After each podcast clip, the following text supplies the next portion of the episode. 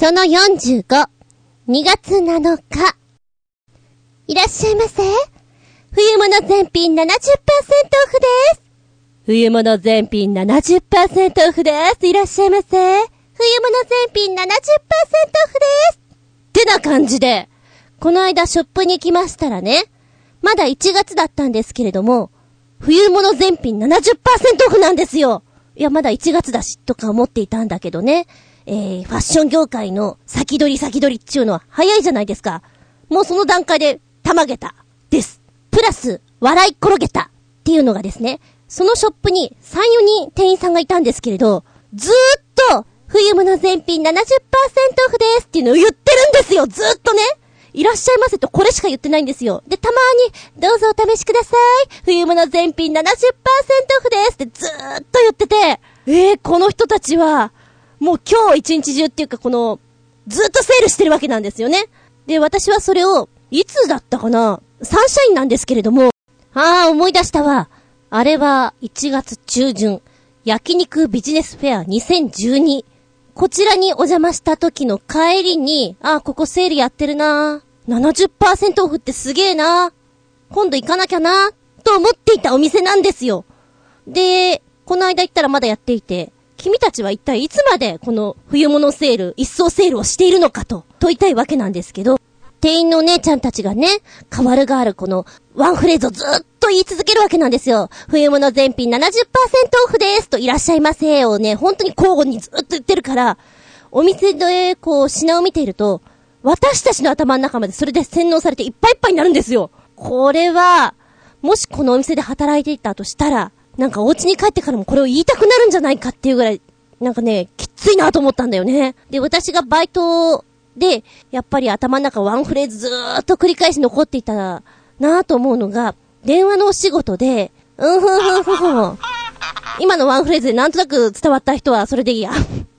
のバイトをしていた時にね、まあ、いろんなとこにかけるわけですよ。で、営業トークをするわけなんですけれど、もうそのワンフレーズがずーっと残っていて、電話が鳴るたんびにそれを言いたくなる、プライベートでも、っていうことを思い出しました。あんまりにも、笑い転げた感じで、もう、ずんこ劇場、どっかんどっかん大受けですよ。70%オフだみたいなね。あの店いると楽しくなってくるよ。ぜひ行っていただきたい。ということで、しばしお付き合いいただきますのは私。お茶漬けは、梅茶漬けが好きです。厚み純。どうぞよろしくお願いします。この番組は、ちょあへよ .com のご協力へて放送しております。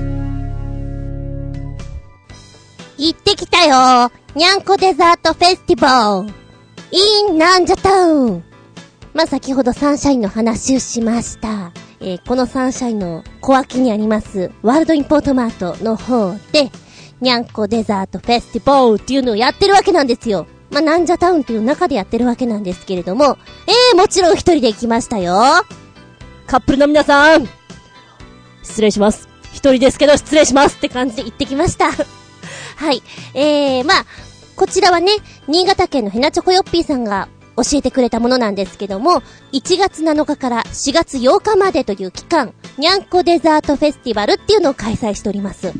ケーキですとか、アイスクリームですとか、まあ、全体的になんじゃタウンっていうのが、猫のキャラクターをモチーフにしておりまして、で、2月22日、にゃんにゃんにゃんに合わせて、合わせてるんだけど合わせてないのね。えーと、猫のデザートを今開催してるんですよ。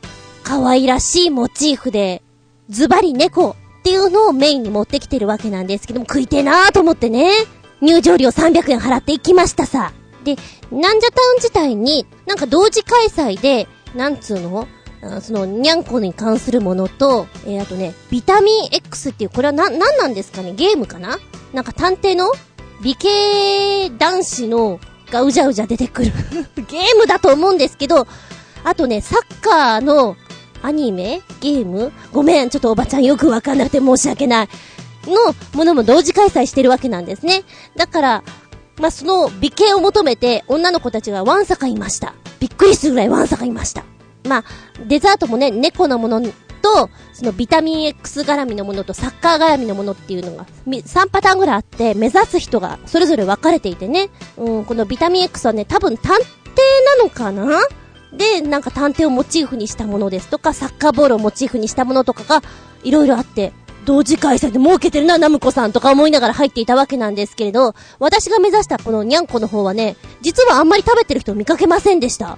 で、新潟県のヘナチョコヨッピーさんが画像で教えてくれた時に、見た目でも可愛いものがあるんですね。こりゃ可愛いなっていうのが。じゃあこれだけ食べてこうっていうのがやっぱりちょっと目的であったので、一番最初に食べたのがですね、イタリアンジェラートの骨ダニャっていうジェラートを食べたんですね。こちらね、えー、マンゴージェラートの上に黒ごまジェラートが乗っております。なんだこの組み合わせって思ったんだけど、まあ見た目は可愛いです。キュートはキュート。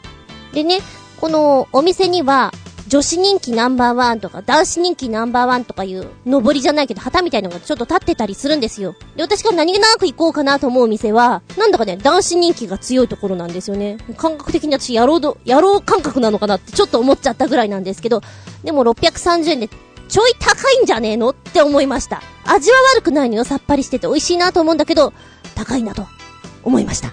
で、一番最初はね、これ結構楽勝でほとんど制覇できんじゃないと思ったんだけど、こう、ワンカップの中に二つジェラートが入ってるわけよ。いい感じにお腹も冷えてくるのでね、あ、ちょ、ちょっと味変えようかと思いまして、えー、別のフロアに行きました。次に行きましたのが、世界のカレーをメインにしているお店なんですね。その名も、ナジャブクラブ、猫猫ハッシュドビーフ840円をいただきました。失敗です、これ。いや、見た目的にはとっても可愛いのよ。猫の形に整えたライスの周りにハッシュドビーフ、そして猫の肉球にあしらえたチーズ、お目目と口は海苔で作られております。残念ながらお野菜は微妙に生っぽさを感じまして ご飯がね、型取りしてるわけなので、ものすごい、なんだろうな、硬すぎて、コロコロしてんですよ。ええー、みたいな。なおかつ、ハッシュドビーフって甘いでしょ？で、さっきも甘いアイスを食べた後だから、うーん、これは私のセレクトが悪かったんだけれども、残念でしたって感じですね。えー、で、ここ世界のカレーのお店なので、あえて別にここでハッシュドビーフじゃなくて、普通のカレーに行った方が良かったなと。タイカレーですとか、レッドカレーですとか。ただしね、他のカレーには、このチーズとかお顔がついてなくて、ただの猫の形なんですね。まあだから、どっちみちゴロゴロしたご飯を食べることになるんですけれど、ほら、やっぱりちょっと、絡めて食べたいから、うーん、カレーとかってちょっとパラッとしたご飯のが良くないですか？っていう印象があるので、私の中でここは、あー、多分もう来ないなっていうお店です。ま、可愛さは可愛い。以上味については、皆まで言うな、皆まで言うなって感じですかね。うん。で、見た目よりね、あの、ご飯を凝縮してるから、お腹いっぱいになるんです。ただ、2品で出てくるのはどうよ？私の中のこの食いしん坊的なものとしてはどうよと思って、いや、まだ頑張れるだろう。うーんと思って、じゃあ次は、デザート共和国の方だなと思って行きました。で、こちらの方はケーキなんですけれど、どう見てもね、このにゃんこのデザートをあしらったケーキよりも、普通のオリジナルケーキの方が美味しそうなんですよ。で、私の中ではもう終了しちゃって、はい、普通のケーキ食べますということでケーキと、あの、コーヒーをいただきまして、美味しかったと。満足したと。そうそう、この時にね、えー、大体皆さんカップルさんとかテーブルとかで食べてるわけなんですけど、食べるところがなくなっちゃって、ただ、こう、端の方にね、椅子とかは置いてあるんですよ。お一人様よっていうわけじゃないんだけど、まあ、休憩してくださいっていうことで、あ、この辺空いてるなと思って、じゃあ、ここで食べましょう。もぐもぐしていたら、あれここトイレの真ん前じゃんっていうのありましたね。節穴、途中で気づく。のマッキー。でもここで食べちゃうよ。もぐもぐ。よっしゃーラストは餃子スタジアムで締めよう。猫絡みのものとか、期間限定。まあ、エビのね、餃子っていうのもやってるんですけれど、オーソドックスなものが食べたいと思いまして、えーと、辛味噌餃子を一人前いただきました。まあ、実際はですね、お腹ポンポコリンなんで、なんとなくの雰囲気を味わいたかったんですけれども、悔しいので、あと2人前お土産に持って帰りました。柚子胡椒で食べるものと、大根おろしに味ポンをつけたものの二つをお持ち帰りしたんですけど、実際お家に持って帰って食べて、あ、そんなに美味しくなかったなと。多分あの雰囲気の中食べるから美味しいんだなっていうのを実感しました。で、もしね、行く人いるならば、あの、ドリンク持参で行った方がいいですよ。実際買うと高いので、えー、ペットボトルはご持参ください。と思いましたね。まあ、お持ち帰りしないでその場で食った方がいいですよ。さらに美味しく感じますよ。あ、そうそう、もう一個面白かったのがね、あの焼肉ビジネスのあの時に見つけた、かき氷っていうか、氷ですね。あれがね、形を変えて、マジックスノー、ニューネコネコスノー500円ということで可愛らしく売ってましたよ。あ、やっぱここ人気あるなと思って、食べればよかった。でもこの形を取れば500円でもおかしくないんだなって思いました。あ、話見えない人いる？そしたら先週の、いたじらさん聞いてください。次行くんだったらこれ食べるべきだな。うん。自分、フードファイターな気分でした。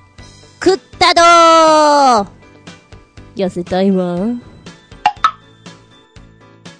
世界の言葉で、ありがとう本日お届けしますのはペルシャ語。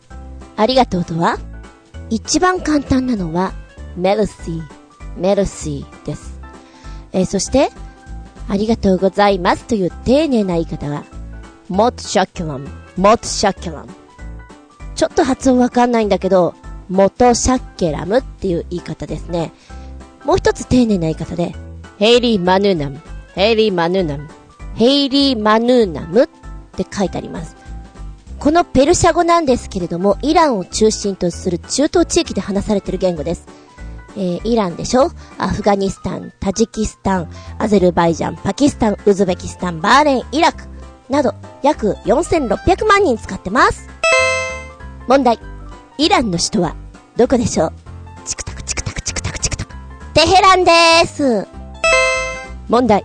日本の教育制度は、6、3、3、4ですが、イランの教育制度はどのようになってるでしょうか？チクタクチクタクチクタクチクタクチクタク。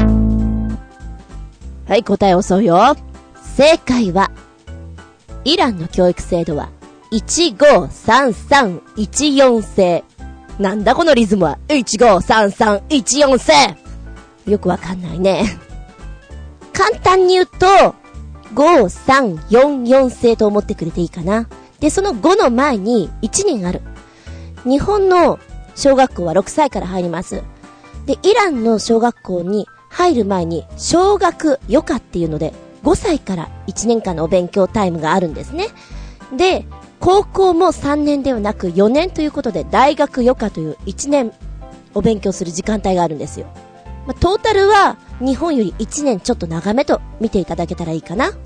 今もそうなのかなあの、ずいぶん前はですね、授業は土曜日から木曜日までの週6日間、金曜日がお休み、朝7時半から午後2時半までという、週に約23時間ぐらいお勉強していたそうです。ええー、日本とはだいぶ違うんだね。ありがとうは3つありました。一番覚えやすいのは、メルシー。丁寧な言い方で、モトシャッケラム、モトシャッケラム。もしくは、ヘリーマヌーナム、ヘリーマヌーナムが、ペルシャ語の、おきに、です。次行ってみよう。メッセージタイム。はい、お便り。一発目はコージアットワークさん。お邪魔します。いらっしゃい。CA のリボンの結び方が色々あるという話題で思い出しました。かつて日本の客船が太平洋航路を多数行き来した時代、優秀な客室係はベッドメイクで毎日違うシーツの畳み方をしていたそうです。その種類は100種類を超え、行き帰りで一度として同じ畳み方をすることがなかったとか、同じようにロープの結び方も様々な飾り結びがあったとか。しかし、その後の客船の衰退で、こうした技術のほとんどが失われてしまったと聞きます。残念ですね。ああ、これ初めて聞きました。残念ですね。なんか、日本人って手先が器用だから、本当にこういうのやりそうですもん。やってくれたらいいのにね、今もね。まあ、100種類とまではいかなくても、何十種類かとかね。もしくはそういうのやっていた方が、その指導されているといいんじゃないかななんて思っちゃいますけど、こういう技術は残してほしいななんて思っちゃいますね。難しいのかな？でもあのベッドメイクって大変なんだよね。なかなかのバランスとかさ、ピシッってやる具合とか。いいホテルさんになればなるほど、非常にあれは技術がいるって言いますもんね。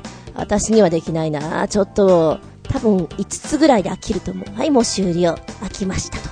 なりそうな気がします。よくさ、アメリカ映画とかの、まあワンシーンの中でね、軍隊かなんかで、コインをベッドにポインと投げて、戻ってくるぐらいシーツをピンと張りなさいよ、みたいなワンシーン見たことあるんです、それを思い出しちゃいますね。よしお前のベッドメイクは OK だみたいなね。軍曹が言うみたいなシーンを思い出しちゃいました。前回の番組が配信された1月24日、都内は前夜に雷と共に降った雪で、冬景色に変わっていましたね。冬の雷はパワーがあるので、雷好きな私にはたまりません。雪もめったに降らないから、積もると嬉しくてしょうがありません。というわけで、午前中仕事を休みにしたいことを、いいことに、早朝雪の中に猫を取りに出かけました。自転車のタイヤは前輪の溝が2割、後輪8割で雪道にはやばい状態。とりあえず前輪をいつもより低圧にして漕ぎ出しましたが、かなりのスリッピーで楽しめました。雪の河原で猫と遊んで帰宅したら足がパンパンでした。きっと雪国の人が見たらバカみたいなんだろうな。え、午前中仕事休みにしちゃったの？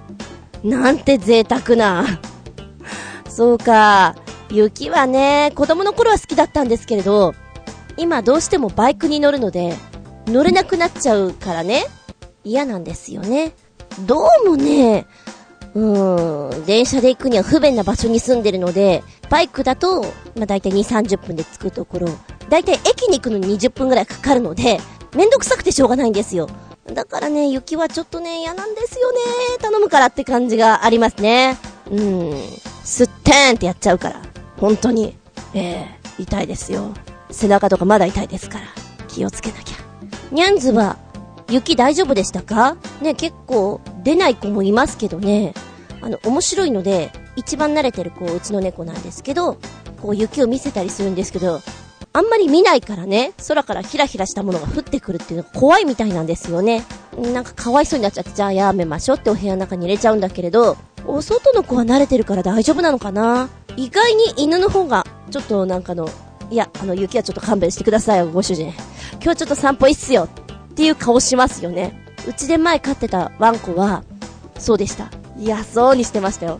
でも雪はね、我々雪に慣れてない人たちは気を使うじゃないですか。足腰だとか重心だとかに。余計なんか変な力使っちゃうよね。っていうかさ、ふざけたこと言っていい？雷なんて鳴ってたの？ゴロゴロピカーなってたの？全然知らないんだけど。あれ？それ夢の話？事実？現実？あれ？なんで私知らないの？あれれあれれれれ？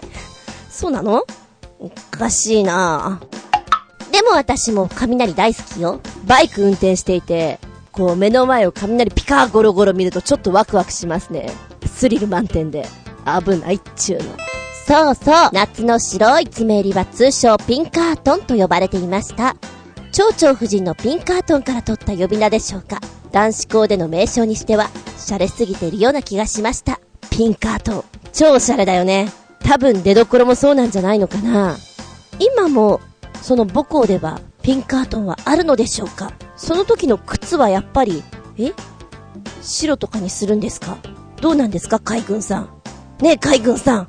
海軍じゃないわっていうツッコミが聞こえそうです。ずんこ様、私の見た目について誤解のないよう訂正させてください。私、見た目はどこにでもいる冴えないおっさんです。外人に見えたのはアメリカ人の感想なので、日本人から見れば当然日本人ですよ。それからそれから、基本いつもヘラヘラしてる感じで怖くはないはずです。友人曰く、893系の感じでもなく、もっとやばいものだそうで、具体的には国家機密とか知っちゃったと、ニコニコしながら、大変でしたね、と言って事情を聞きに来る人っぽいそうです。で、うっかり話して後をついていってしまうと、行方不明になってしまいそうな感じだとか？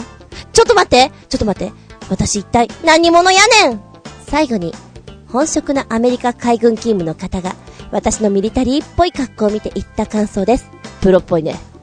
だからいいじゃん、もう。ちょっと写真、写メよこしなさいよ見たいわようわ見たいなあの、誰にも言いませんから、ぜひ見せてください。なんだこのお願いは。いいよ、なんかその普通っぽくないところがすでにつかみ OK です。グーです。ボンボンブランコってすっごく懐かしい名前でした。以前タレント事務所にお邪魔した時、なんか雰囲気のあるガールズバンドみたいな女の子たちとエレベーターで一緒になったのが、ボンボンブランコ。別に話をしたわけでもなく、ちょっと会釈をし合った程度でしたが、印象に残ってます。可愛かったな。ボンブラ。覚えたよ。おばちゃんはその名前覚えたんだからね。結構歌声気に入っています。うん。あの、レンタル今借りてるのを返しに行くときに探してみようかななんて思ってるんですよ。メッセージ、モットシャキュラン。続いては、新潟県のヘナチョコヨッピーさんです。メッセージ、ずんこさんこんにちは。こんにちは。さて、雪国に住む僕としても、今年の雪にはもううんざりですが、元来雪遊びは楽しいものです。ずんこさんが部長らしい？チョアヘオ冒険部には、またまた超寒くて面白そうな大会を勝手に調べてあげましたよ。その名も、国際雪合戦雪合戦にも世界共通の国際公式ルールがあり、日本でもいろんな雪合戦の大会が開かれています。が、この新潟県魚沼市の大会は歴史もあり、由緒正しい国際雪合戦の大会です。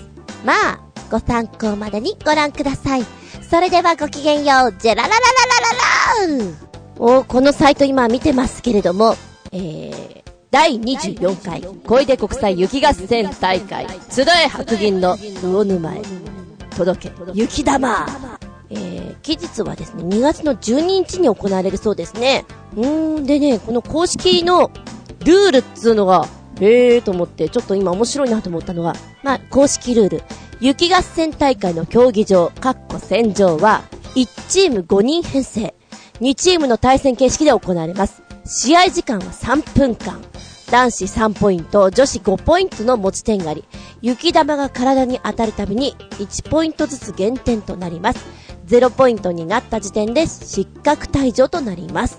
競技の進め方なんですけれども、チームリーダーは大将と呼ばれまして、え他のメンバー4人を指示して自分の身を守ることができます。また、大将はですね、古式を持っていて、それで自分の身を守ることができます。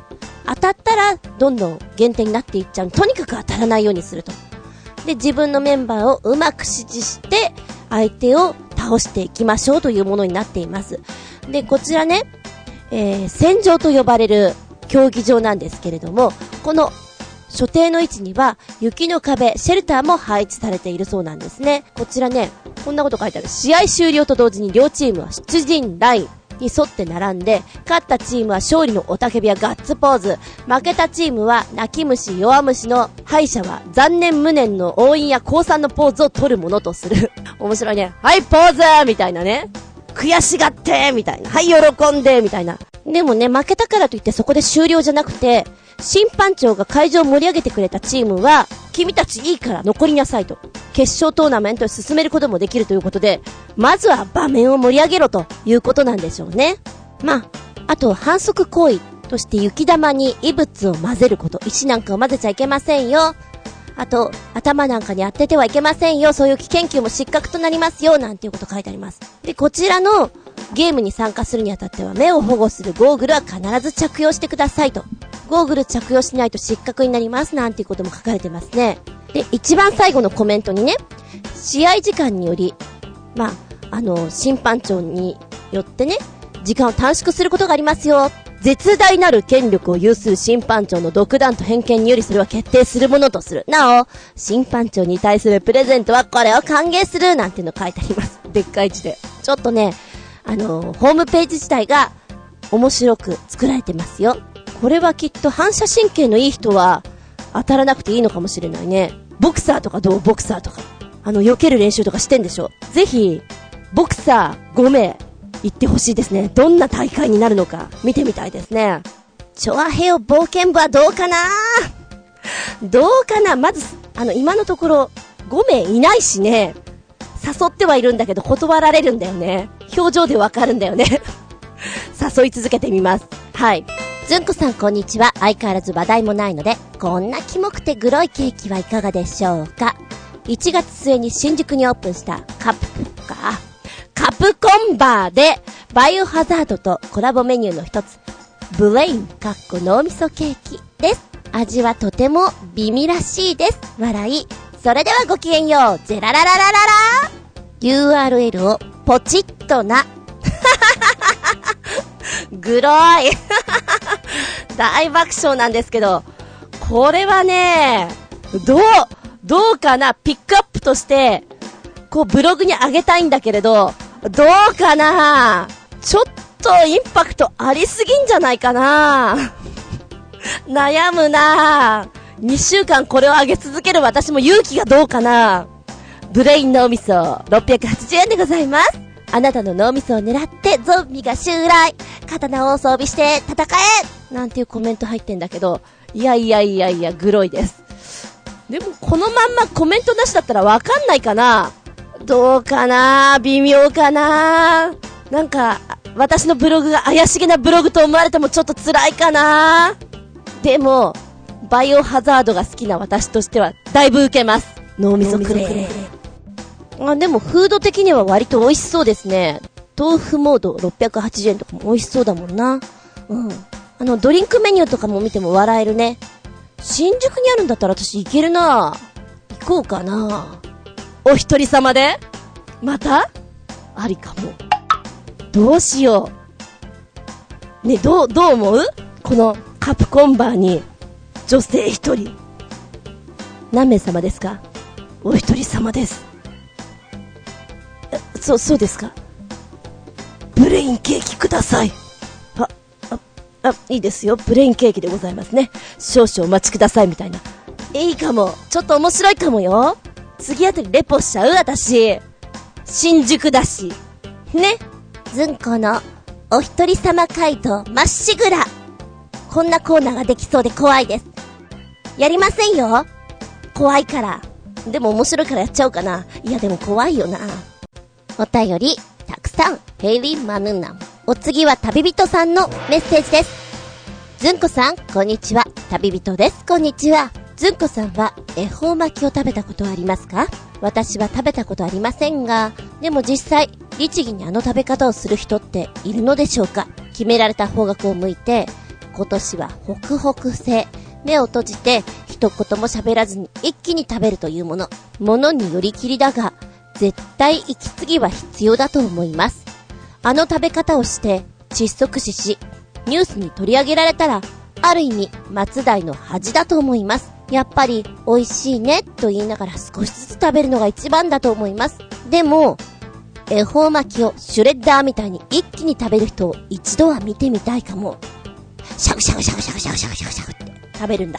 恵方巻き、イベントとして食べます。食べるのが好きなので、クリスマスにはケーキ食べますし、バレンタインデーには私自分でチョコ食べますし、ひな祭りにはひな祭りのケーキ食べるし、イベントとして楽しみます。恵方巻きもそうです。ただ、別にホクホク製はね、剥いて食べませんよ。あ、この辺がホクホク製かなぐらいな当たりはつけますけど、ね、あの食べ方ちょっと無理あるよね。お願い事をしながら一気に食べるというね。もうなんかの、すべてのいいとこ取りをしてるような感じもあるし、罰ゲーム的なところもあるじゃないですか。なんですかこれみたいなのが。わけわかんなくて面白いなと思いますね。でもね、なんか一人暮らししてるから太巻きとかは全然食べないんですよ。だからそういうイベントがあると食べようかななんて思っちゃうので、まあある意味いいかな。あの、お寿司業界っていうのかな。まあ良かったよね。恵方巻きがこんなに広がって。ここ数年でしょ？ザーっとこう広がったのが。コンビニでも売られていて。で、大体いつもコンビニでちょこっとしたものを買ってたんですけど、気づいたの。コンビニのは高いって だからスーパー行って、安いのないかなと思ってそこそこに買って。で、その前はデパートにも行ってたんですよ。なんかちょっとイベントだし買おうかななんて思って。で、デパートのは、やたらとこう、いろんなものが入りすぎちゃって、そこまでゴージャスじゃなくて良いと思って、声優とかに行くようにしてます。今はね。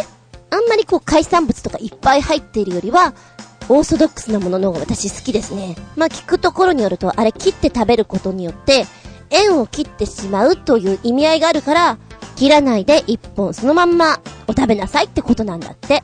とね、あの、この間初めて聞いて驚いたのが、渡辺さんっていうお宅では豆まきをしないんですって。初めて聞いたの。んで、なんでかって聞いたら、どうも鬼退治をした人の名字が渡辺さんなんですって。で、知り合いに渡辺さんがいて、豆まきするの？って聞いたら、いや、うちは渡辺だからしないんだよ。え、なんでなんで？って聞いたら、鬼退治をした人の名字が渡辺だから、うちは豆をまく必要がないんだって、っていう話を聞いてびっくりしたのね。で、その人がね、笑いながら言うから、じょ、また冗談言ってと思ってネットで調べたら、本当に渡辺っていう人は鬼退治をしてるって書いてあります。で、さらにおまけに聞いたのは、じゃあ渡辺さん、豆まきはしないの？うん、しないんだけどね、子供がいるからするんだ。へえ、そうなんだ。あとね、言い伝えで、鬼が仕返しに来るかもしれないから来ないようにするために豆まきをするんだよって言ってました。へえ、面白いな。まあそんな小話はいっぱいあるんだろうなって改めて思ったのであります。メッセージ？モットシャッケラ。ラストにこちらもピックアップ。えー、これは去年送っていただけたのがちょっとご紹介が遅れてしまったものなんですけども、コージアットワークさんによるピックアップです。笑っちゃう。はい。海外通販でこんなの見つけました。食べられるゾンビの皮膚だそうです。ということで、斎藤で送ってくれました。えー、全部英語じゃん当たり前なんだけど、と思っていたの。もう衝撃的な内容だからこれは全部読破しようと思って、まず英語のとこ読んでたのよ。ああ、そうかそうか、ゾンビの皮膚のようなものなんだね、なんてこう書いたのを見て、ふって写真見たら、え？海苔 ?It's 海苔みたいな。海苔なんですよ。これを海外では、ゾンビの皮膚と言って売っているというね なんだそれって、ものすごい受けちゃって。じゃあ、ゾンビの皮膚で検索したらどうなるのかなと思ったら、まあ同じような年の瀬にね、ニュースが出ていて、えー、サイトに書かれていた宣伝文句でこんなの出ましたよと。気分転換に、ゾンビの肉はいかがですか？乾燥ゾンビ皮膚はパリパリして美味しいよっていう文句。あのほら、夜中にやってる海外通販のあのアテレコのような感じで、うん、どうだいマイケル？そうだね。パリパリして美味しいよっていうボイスオーバーをちょっと私イメージしてしまうんですけれども、えー、種を明かせば、この商品はゾンビの皮膚ならぬ単なる乾燥海苔。確かにパリパリして美味しいけど、肉とは真逆の海藻類で、ベジタリアンでも安心して食べられるよという、また携帯に便利な小分けパックなんでカバンに入れてもいいよなんていう風に書かれてるんですけども、あのー、外国の方は海苔を食べる習慣がやっぱりないんでしょうね。だから衝撃的だということなんでしょう。非常に面白い。で、さっきほら、脳みその話があったから、ゾンビの皮膚でいいかなと思って、えー、ピックアップ2点盛り込んでみました。ゾンビの皮膚美味しいよ、マイケル。うん、そうだね。これを食べたらシンディにモテモテだね。ああ、そうともさ。なんであのボイスオーバーはあんなに面白いんだろうね。大好き見てて欲しくなっちゃう。はい、今回もメッセージたくさん、メルシー。えー、お便りの方はチョアヘアのホームページ、お便りホームから送っていただくか、パーソナリティブログの方にコメントを残していただく、もしくは、私のブログ、ずんこの独り言にアクセスしてメールフォームで送っていただくか、コメントを残していただくか、直接メールアドレスの方にお送りくださいませ。全部小文字です。geta アンダーバー zun アットマーク yahoo.co.jp geta アンダーバー zun アットマーク yahoo.co.jp こちらまでお送りくださいませ。この番組は皆さんのメッセージによって成り立っている。これ、ほんと。これ、ほんと。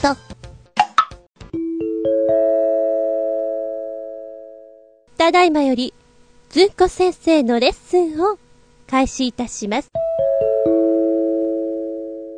ずんこ先生の本作り。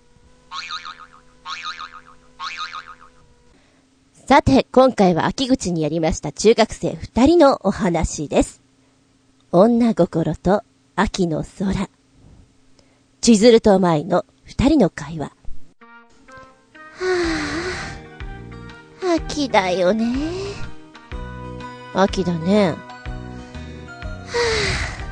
あ、秋ってさ、人を狂わすよね。はいはい。今度は何があったのかね。うん、三組の浅井君に告白された。うんえ？ずるいでしょでしょ？どうしようどうしよう付き合っちゃいなよ。応援するよ。でもさ、ん？私って、背は小さいし、腕は太いし、髪は汚いし、肌も黒いし、ブスだし、性格悪いし、私のどこが好きなんだろう。うん。そういうとこじゃん？えー、うざ。みたいな作品です。ええー、もちろん私の作品ではございません。私のアシスタントくんが書いてくれました。私にはこういうのあんまり書けませんので、実際、えー、っとね、今女の子少ないんですよね。特に水曜日なんですけどやってたのが。で、たまたま、うん、その時に遅れてきたこと言って、じゃあちょっとこれ読んでみる？ということで渡したので、完全に覚えて、形をつけてやってもらったものではなくて、まあ、どうよ。これでどう解釈する？で、ラストのところ、私はうざってつけたりしましたけれども、そこのところは自由にやってくれて構わないよっていうことでやってもらったんですよね。うんでもね、最初はね、普通にいい感じでやってました。仲のいい二人でやってたんだけど、どうこの、ちょっとね、あの、キャイキャイしてるのが千鶴ちゃんなんですけど、こんな子がいて、わーって言ってたらどう思うっていう話をしていて、いや、うざいっすね。って言ってくれて、じゃあそれでやりなよ。ということで説明したんですけどね。確かに、うざいな、これな。うん。やるなら思いっきりやりなっていうところのが面白いかもしれない。ということで、えー、中学生チーム、水曜日にやりました。今月曜日の方はね、中学生ちょっと高学年多くなってきてるんですけれども、水曜日はね、本当女の子一人来ればいいかなぐらいなので、受験なので、どうも少なくなってしまってなかなか進まないんですよね、残念ながら。ということで、これは一回ぐらいしかやれてなくて、いつかリベンジしたいなと思っております。女心と秋の空。あなたなら千鶴と、舞ちゃん。あの、クールな方が舞ちゃんなんですけど、どちらがお好みですか？ええー、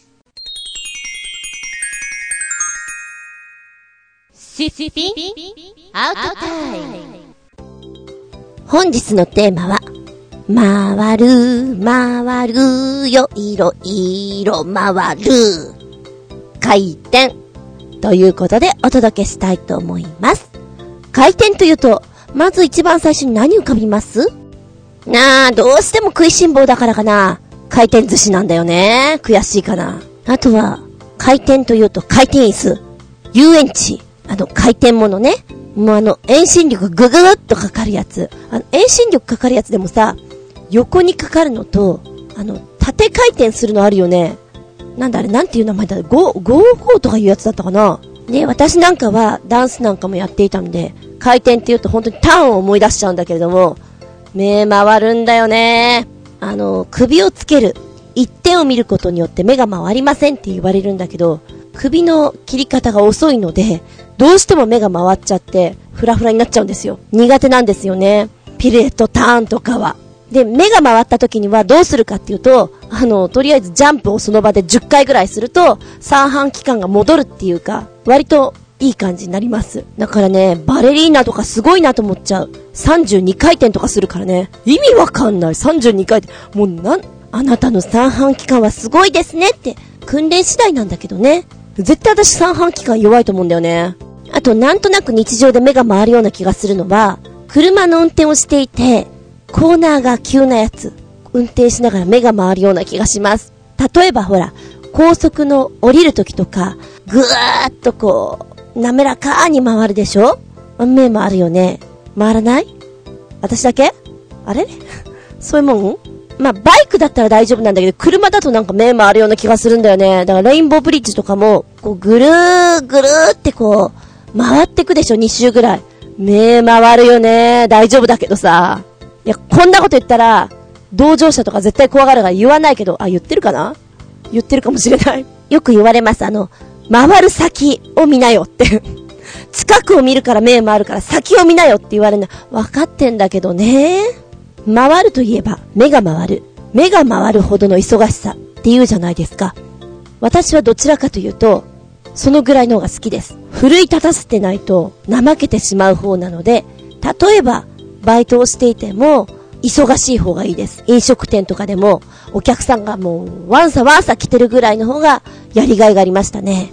回る回る頭の中にワンフレーズ回転っていうのは、まあ一番最初に冒頭で言った、店員さんの言ってる言葉とかすぐ私インプットしちゃうので、あれはダメですね。あと、今、インフルエンザすごいんですよね。あの、若干お気づきだと思うんですけど、私、今日声おかしいです。えー、風邪をひいてしまったようなんですけれども、今、ちびっ子たちに、まあ、レッスン始まる前とか終わりとかね、はい、うがい手洗いしてね、とか言うんですけど、うがい手洗い、ニンニク卵黄ってすぐ言いたくなんだよね。言ってる時あるけれど、笑われてるんだけど、言ってます。そのぐらいすぐワンフレーズ残っちゃいます。単純だから。あと、うんと、2回ぐらい前かな、番組の中で、ちょっとロボット風に喋ってた時があったんですよ。この間とかね、面白いからクラスの中でやったんです。そしたら自分の中でワンフレーズ残っちゃって、癖になっちゃいましたね。しばらく。注意するところとか全部片言で言ってるとね、最後の最後までなんか、お疲れ様でしたみたいな感じで言いたくなってしまって治らなくなるな。怖いなと思いましたね。なあ、それよりも何よりも今私この声やばいな。明日も先生なのに大丈夫かな。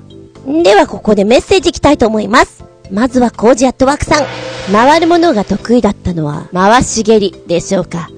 実家が道場だったせいで、嫌をなくやっていた空手ですが、実際に組んで戦うのは割と好きでした。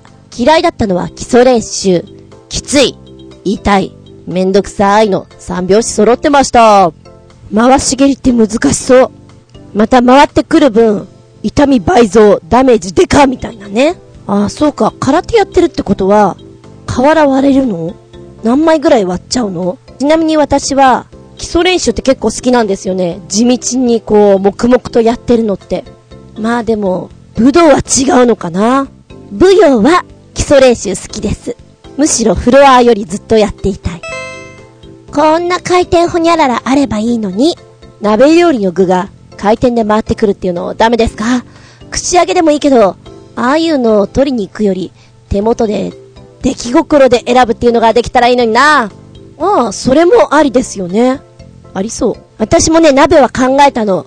おでんの具が回ってくるのってどう？で、できたら、回転寿司のあのお皿みたいなのじゃなくて、回転自体が巨大な溝になっていてですね、あれ自体がもう、おでんが流れてくるプールみたいな感じなんですよ。チャプチャプと泳いでくるおでん。ダメかな？非常に面白いと思うんだけど、どうかな？ダメかな？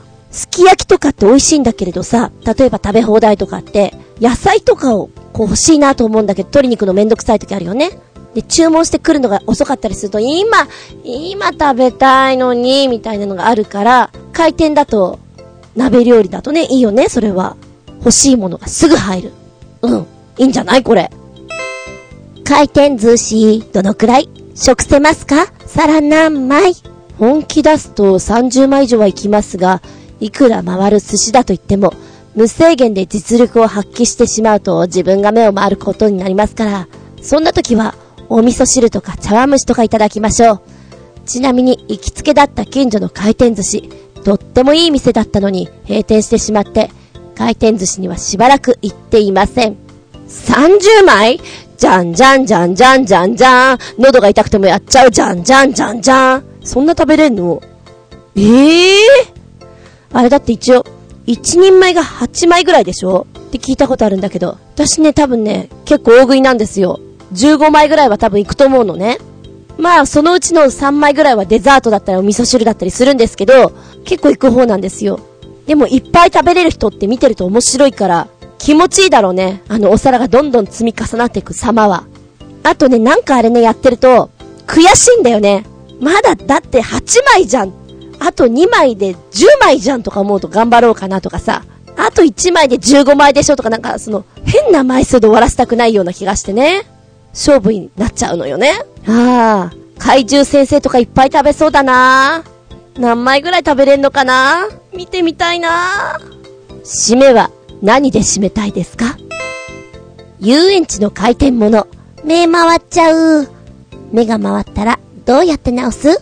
みんなよくやることですが、私もディズニーランドのアリスのティーカップなど、いわゆる遊園地のコーヒーカップものは全力で回していました。安全に設計されている回転物と違い、自力で回すものは容赦がありません。完全に目が回ってしまった時、目をつぶると気分が悪くなります。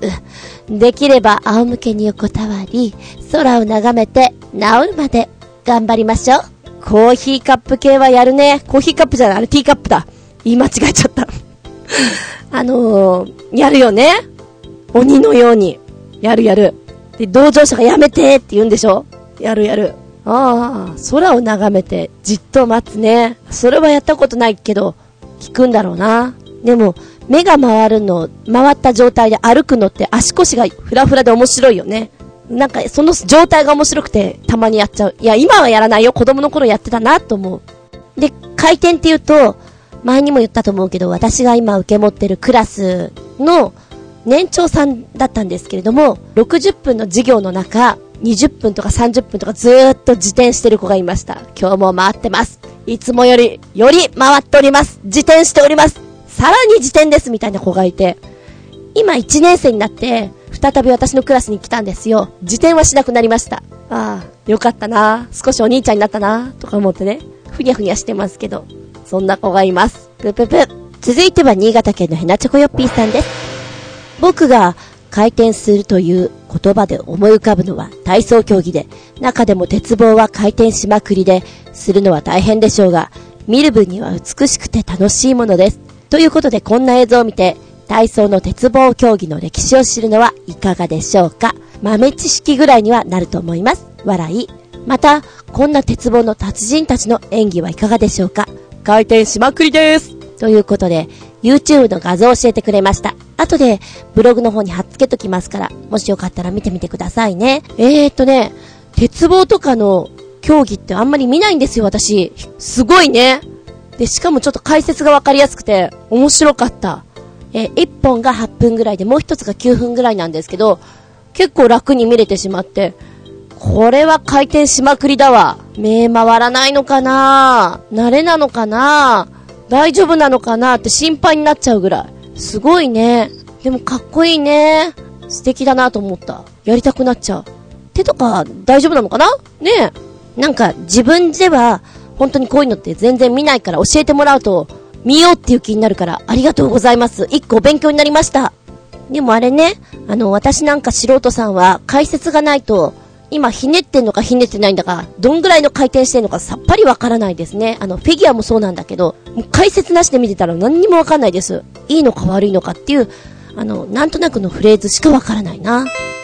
回転寿司、どのくらい食せますか？皿何枚 ?10 年ぐらい前なら、体重は90キロぐらいあり、食べる自信はあったのですが、最近は70キロ以下に体重が落ち、食も細くなり、そんなに食べたいとは思わなくなったので、10皿ぐらいで結構です。笑い、ぬぬ。ということは、私の方が食しますな。確実に。大将卵ちょうだい、卵。卵大好きです。でも回転寿司のお椀物お味噌汁って、やたらとこうカニが入ってたり、エビが入ってたりするでしょ私は普通にシンプルな豆腐の味噌汁が飲みたいです。遊園地の回転物、目回っちゃう。目が回ったらどうやって直す？回転物に乗っても目を回したことがないので、目を回した時の対処方法はわかりません。笑い。ええー、目回さない人もいるんだ。わあ、これはなんかあの、アトラクション側としてもやりがいのない方ですな。回らないんだ。すごーい。三半期間、強いんだね。宇宙飛行士に向いてるかも。あ、こんな回転バイクはどうですか？とても難易度高そうですが、僕はやってみたいです。それではごきげんよう、ジェラララララということで、見ました。これさ、すごいね。見てるこっちが目回るね。あのー、気になったのは、出始めと終わりがどうなるのかが見たかった。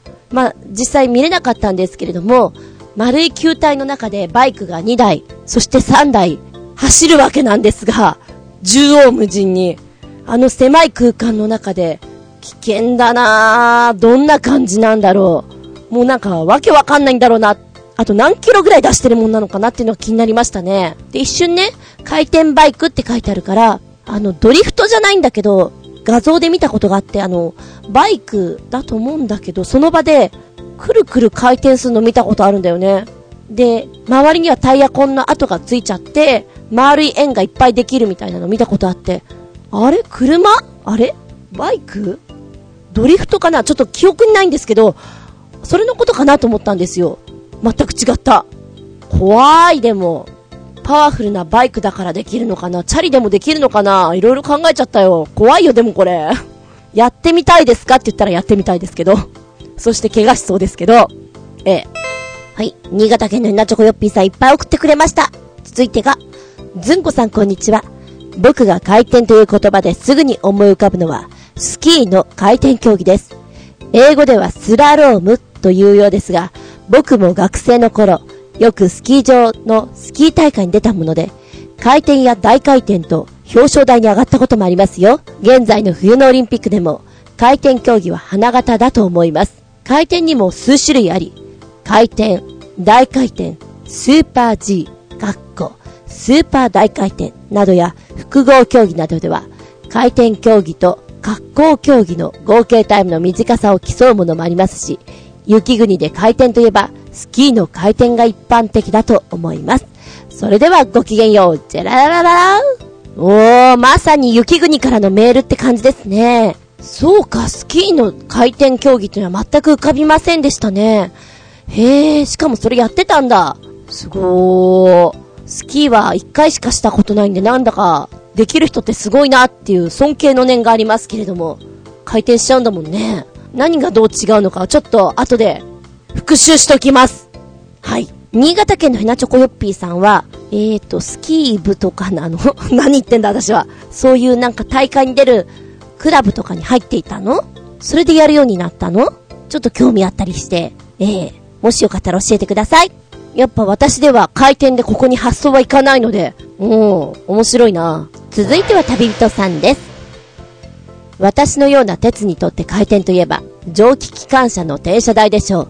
京都にある梅小路蒸気機関車館に行けば、今でも転車台が拝めるらしいです。実際、蒸気機関車が回転しているところを一度は生で見たいものです。ちなみに、埼玉県の大宮にある鉄道博物館の館内のほぼ中央にある蒸気機関車も転車台をかたどったようなところに展示されてるが、あれも決められた時間に回転するそうです。へー。蒸気機関というところにもやっぱり行かないから、その発想は面白いですね。回るで蒸気機関か。確かに、なんかシャカシャカ動いてるのはイメージできますね。あれ？でも今でも走ってるところってあるんでしょ？なんかあの、旅行雑誌とかで見るような気がするんだけど、あれはまた別なのかな？違うのかな？ちょっとわからないんだけれども、でもやっぱり好きな人ってそういうところ実際乗ってみたいし走ってみたいしっていうのはあるんだろうな？まさに憧れのって感じなんだろうな。やっぱり子供の時から旅人さんはもう電車というものが好きだったのかな？それこそもう3歳とか4歳とかそのぐらいの時から。やっぱりじゃあ SL とか蒸気機関とか言われるとワクワクドキドキしちゃうんだろうね。こんな回転ほにゃららあればいいのに。回転スイーツ、回転寿司の甘いもの版、ケーキやらプリンやらが皿に乗って回転してくる甘党なので。ごめん。私全く同じこと考えた。回転寿司あったら回転スイーツあったらいいんじゃないかなって本当に思った。回転ケーキとか、食べ放題系とかあるじゃない？あれ取りに行くのめんどくさいから回ってればいいのにって思いましたよ。食べ放題やったら絶対来るね。回転フルーツでも来ると思うよ。で、たまには、チーズケーキデーとかあんの。チーズケーキのみ。ただしあの、いろんなレアチーズ、濃厚チーズとかこう、あって、なんかもうマニアが集まりそうなスイーツ系の回転寿司いいと思うなぁ作れば流行ると思うなぁとりあえずスイーツフォレストでどうだろうか。回転寿司、どのくらい食せますか？皿何枚？回転寿司自体行ったことがないのでコメントしようありません。っていうか、寿司自体あんまり食べないので、わさびが嫌いなので。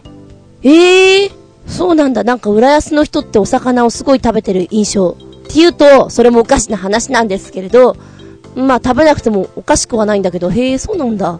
わさび嫌いな男の人って結構いるかも。お肉にわさび醤油とか美味しいよ。まあ嫌いな人に勧めてもしょうがないんだけどさ。私も美味しいピーマンだよ。これで作ったチンジャオロース食べなよって言われても、いや結構ですって言いたくなっちゃうもんな。それはしょうがないさ。遊園地の回転物、目回っちゃう。目が回ったらどうやって直す？観覧車なんてもう何年も乗ってませんね。ちなみに、目が回ったら回ってる方向の逆に回転して、プラスマイナスゼロにする。関係ないが、大阪のエキスポランドという遊園地が5年ほど前に閉園したということをついこの間知りました。これ、やったことないプラスマイナスゼロにする方法、今度やってみるね。意外に効くかも。うん。脳みそ的に、いいじゃん今目回ってないよってなるかもしれない。試そう。明日あたりスタジオで試してみよう。エキスポランド。あれな、この名前聞いたことあるな有名なのかな？でも私も実際大阪に住んでるわけじゃないので、あんまりこう、馴染みがないので、へえ、そうですかっていう感じになっちゃうんだけどね。でもなんか名前すっごい聞いたことあるなでも遊園地とかってさ、やっぱりこう、子供の頃に行ってたりとか、何か思い出作りしに行ってる場所だからそういうのがなくなっちゃうのって、近場にいる人ですとか、よく行ってた人は本当に悲しいっていうか寂しい思いがあるよね。ちょっと思い出減っちゃったみたいな感じで。それはわかります。はい、ラストに新潟県のひなチョコヨッピーさん。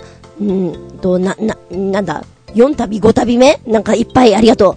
えー、ずんこさんこんにちは。回転するスポーツで、今一番注目されている人気競技といえば、やっぱりフィギュアスケートではないでしょうか。3回戦とか、3回戦じゃない。3回転とか4回転とか、回転しまくってます。冬のオリンピックでも確実に日本の選手がメダルが取れそうな競技ですし、世界を見ても日本は選手層が熱いように思えます。それではごきげんよう、チェラララララフィギュアスケートね。あのー、唯一私が見るようになったスポーツかもしれない。っていうぐらいだけれども、やっぱりこう、何回転とかっていうのは解説がないとよくわからない。ですよね。音楽を使って、ダンス的にこう表現してくれるのが私やっぱり見やすいなと思って見ちゃうんですけれども、うん、だからエキシビジョンとかすごい好きです。楽しいなーとか思っちゃいますね。あれも回転してね。すごいよね。あの、鼻水がすごいって言うよね。アイススケートは、なんか止まらなくなっちゃってっていうのはね。一応ほら、美を目指してる人たちのやつだから、なんか大変、そういうのをフォローするのは大変かなって思っちゃうね。コーチとかが、はいはいっていうマイクフォローじゃなくて、ティッシュフォローみたいなさ、鼻水フォローしますみたいなのがあったりすんのかなとかさ。やっぱこうカメラも競技が終わった瞬間は一応撮るけれども、その後はこう選手からちょっと外れてあげるのかなとか、暗黙の了解的なものがあるんじゃないかななんて思っちゃいますね。でもあれだけ回転できたら楽しいかなって思っちゃう。バターになるんじゃないかと思うぐらいすっごい速い回転する人いますからね。ちびくろサンボネタですよ。メッセージたくさんありがとう。えー、全部ちょっとご紹介できてないんですけれども、随時ご紹介させていただきますんでね。あの、首を長くして待っていてください。いつかな、いつかなと思って。はい。えー、回転物ということでお話を進めてみましたけれども、回転寿司系のやつで私がこれあったら面白いかなと思ったのが、他には、うんと、飲み屋さん系のつまみが全部回転皿のあの、お皿に回ってくるやつね。あと焼き鳥とか、回転焼き鳥。で、もうジュージュー焼いてる状態で回っててほしい。危ねえかなやけどしちゃうかななんか面白いんじゃないかなって思ってみたりね。で、回転ヤムチャとかはあるんだよね。横浜とかにも。せいろとかに乗っかってくるようなやつとかもあるから、なんか発展させたらもっと面白いのが来るんじゃないかなとか。うん、だから回転飲み屋さんいいと思うよ。注文してなかなか来ないところ多いじゃないですか。だ、あれを、もう待たせないということで、萌え玉豆だとか冷ややっこだとか全部回ってくる。で、熱々のものだけはちょっと中で作るけど、みたいな感じで、基本的には回転で回ってくるという。いいと思うけどなで、回転寿司の類で、お船に乗っかってくるやつもあるんですよね。えっ、ー、と、プール状になっていて、船に乗っかってて、料理が回ってくるっていうのを聞いたことありますよ。子供受けするんだっていうの。まあそうだろうな。そんなのやられたらちょっとたまらんだろうなとか思っちゃいますね。なんかそんなくだらないことを日中考えていて、こんな回転屋さんあったら面白いんじゃないかな。ふふってやってます。なんてお話をしつつ、えー、どんどんどんどん声が面白くなっております、厚み純。えー、この後どうなってしまうんでしょうか。ということで本日は回転についてお話ししてみました。びっくりたまげた日和げた、プチげた話。毎朝8時45分ぐらいに、新宿に向かって私、ブイーンと飛ばしております。ええ、山手通りと青梅通りがぶつかるところの交差点。だいたいいつも交番のね、近くで、えー、白バイですとか、ポリポリが結構いるところなんですけど、そこで信号待ちすることが多いんですね。で、私が止まった右斜め前の軽自動車の車の方々がですね、ワンボックスちっちゃいのあるじゃないですか。あれに乗ってらっしゃったんですけど、ドライバー残して全員外に出てらっしゃるんですよ。はいなんで？と思ってね。全体的に皆さんあの、マッチョな感じで、大工さんっぽいっていうのかな？マッチョマッチョっていう雰囲気だったんですけど、どう見ても尋常じゃない感じなんですね。あれ？あ、車なんかあったのかなっていう雰囲気は察しますよ。あ、近くに寄らない方がいいなっていうのは。で、私はそのままそこを左折なんですけれども、その車は、もし私だったらよ、トラブルが起きたら、すぐさまそこを左に止まってハザード焚くかなと思うんだけど、そうではないんですよ。どうすんのかなと思っていたのね。ここに降りてるっていうことは、パンクしたか、ガス欠か、ま、とりあえずエンジンかからない状態なんじゃないかなと思ったんですよ。で、信号変わったと同時にどうするんだと、ちょっと見守りたいなとか思いながら私も時間が足りないんで行かなきゃいけなかったんですけど、ちょっとね、ミラーとか見つつ、どうなんの？どうなんの？で、続きどうなんの？っていうのを見ていたんですね。そしたら、その屈強なマッチョたちはですね、信号変わったうっしゃーってこの車を押して、交差点を渡ってくんですよ。え？渡っちゃうのと。ここ渡る意味があるのかなと。もしガス欠であるならば、まあ200メーターぐらい後ろにガソリンスタンドあるんですね。なんとかなるんですよ。で、パンクとかだったらそれはもう押してる意味ないだろうし、なんでかなってとっても不思議だったのね。朝から私の中で、どうなるの？これ一体どうなっちゃうのと、気になって気になって、続きを見たくなりましたね。プチゲタ話。あの人たちどこまで押してったのかなと、何があったんだろう。想像が膨らみます。あとは何が考えられんだろうね。車のことよくわからないんですけど、まあ、あまりにも寒くてエンジンが止まっちゃうこととかはあると思うんだけど、でもね、ねえ、どうなんですかねっていうちょっとしたプチゲタ話でした。ゲタ、二つから三ついや、ちょっと気になってるから、ゲタ、四つかなお風呂で12ヶ月ラスト !2 月は大根湯。冬の代表的な根菜であります。そうです。おでんの時の主役のあなたです。しみしみになってください。大根さん大根湯って言うと入浴するんじゃなくて風邪をひいた時に飲むっていう風にイメージする人も多いみたいなんですけれど、大根の辛味成分であるアリル化合物には炎症を鎮めて咳を止める。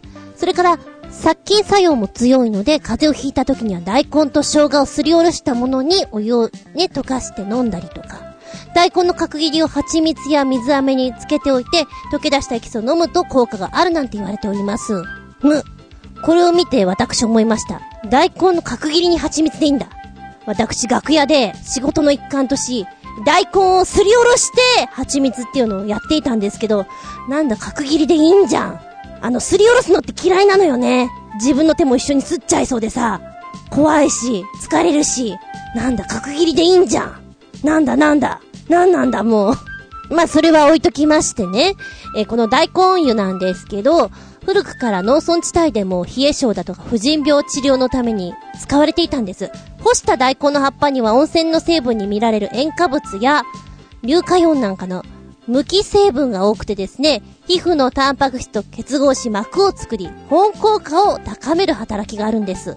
じゃあこれどうやって入るのかっていうことなんですけど、大根湯には干した葉っぱを使います。で、この葉っぱなんですけど、まあ大根1本買ってきますわ。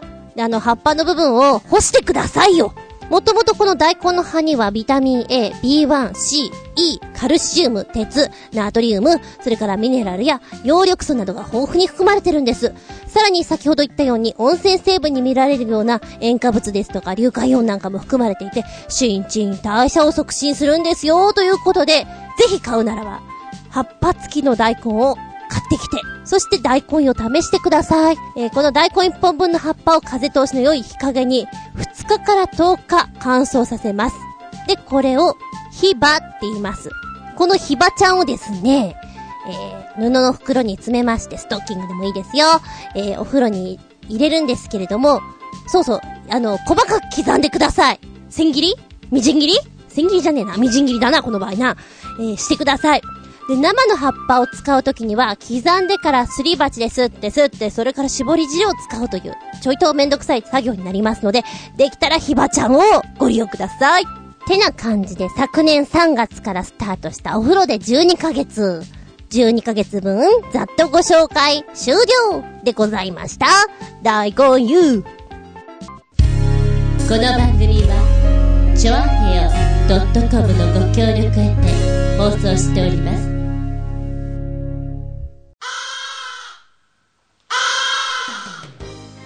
はい、ラストになってきました。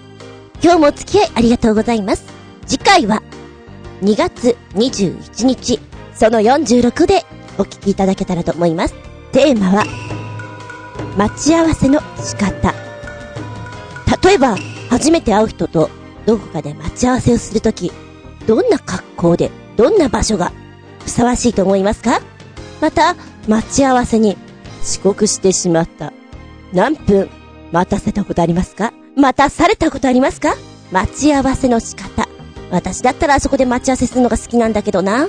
なんていう話をしていきたいと思います。お便りどしどしガシガシ待ってますよ。この間、ツタヤさんに、えー、CD 借りに行ったらですね、ポスターが貼ってあったんです。ほってちょっと気になったのが、海賊戦隊、ゴーカイジャー対宇宙刑事ギャバンっていうポスターで、え、何これ？と思ったのがね、あの、ゴーカイジャーっていうのが、いわゆる今のちびっ子たちのヒーロー戦隊の5人ものですよ。で、宇宙刑事ギャバンっていうのは、私が子供の頃に見ていた、なんだ？その変身する戦う系の一人なんですけれど、あれなんでこのバーサスになってるの？ってのが気になっちゃって、え、なんで？斬新。おなんか、あの、今見ていたらですね、宇宙刑事ギャバンが生誕30周年なんですって。のメモリアルイヤーである2012年ということでの、なんていうのこの面白いマッチングにしたらしいんですけど、あの、最近の戦隊ものってまた、組み合わせが面白いよね。海賊戦隊なのかと。おー、でね、今見ていたら、5人じゃないんだね。今6人なんだ。あ、一時私が子供の頃もなんか女の子入れ替わりとかあった感じなんですけど、今6人。へえ、赤、青、黄色、緑、ピンク、あとシルバーなんですね。女の子は、一人、二人かな？あー、そうなんだ。ちょっと斬新、違う意味で見たい。子供の頃にさ、非常に憧れるわけよ、この戦隊ものに。んで、えー、やってみたいなと思うんだけれど、今役者業やっていて、何やりたいかって悪役やりたくてね、汚れの方。あの、女王様とかそっちの方、やりたいな、やりたいなと思ってましたよ。で、今この映画のストーリーをちょっと見てたりするとね、なんか見てみたいなと思っちゃうね。どんな話に展開してるのかと。内容はこんな。激しいバトルが炸裂する宇宙。豪快者を打ち破り逮捕したのは、なんと伝説の宇宙刑事、ギャバン。かつてゴーカイジャーに罪をなすりつけた残虐の作戦は失敗に終わり、宇宙警察に追われるはずがないのに、ゴーカイジャーを連行した先に待っていたのは、なんと残虐。ギャバンは巨大な陰謀に気づき、自分は魔空空間に囚われてしまう。何が起こっているのか。ゴーカイジャーは突入したら最後、二度と戻ってこられないかもしれない魔空空間へ、ギャバンを助けに行くことを決意する。宇宙海賊たちは魔空監獄からギャバンを無事に救出することができるのだろうか。カミングスーンでも始まってんだけど、まあ、そんな内容。お腹ぐちゃぐちゃして楽しそうな感じしません？へー、みたいな。だからギャバンが絡んでくるんだ、みたいなね。まあ、後でちょっとリンク貼っとくので、興味あったら見てみてくださいな。てな感じで今日もたっぷりでした。次回は2月21日、その46でお聞きください。お相手は私、冒頭のなんじゃタウンに行きまして、たくさん食べて増量してしまいました。ああ、3キロぐらい？ああデトックスしなきゃ、ああの、厚み純でした。見舞い、聞く舞い、話す舞い。ずんこの話も、もうおしまい。では、ごきげんよう。ちゃんちゃん。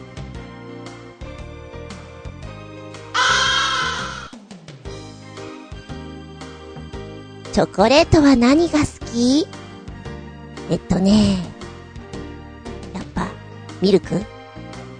ミルクいいよね。アーモンドとか入ってると、リッチな感じするよね。チョコレートいいよね。待ってます。誰か、14日に待ってますよ。I love chocolate!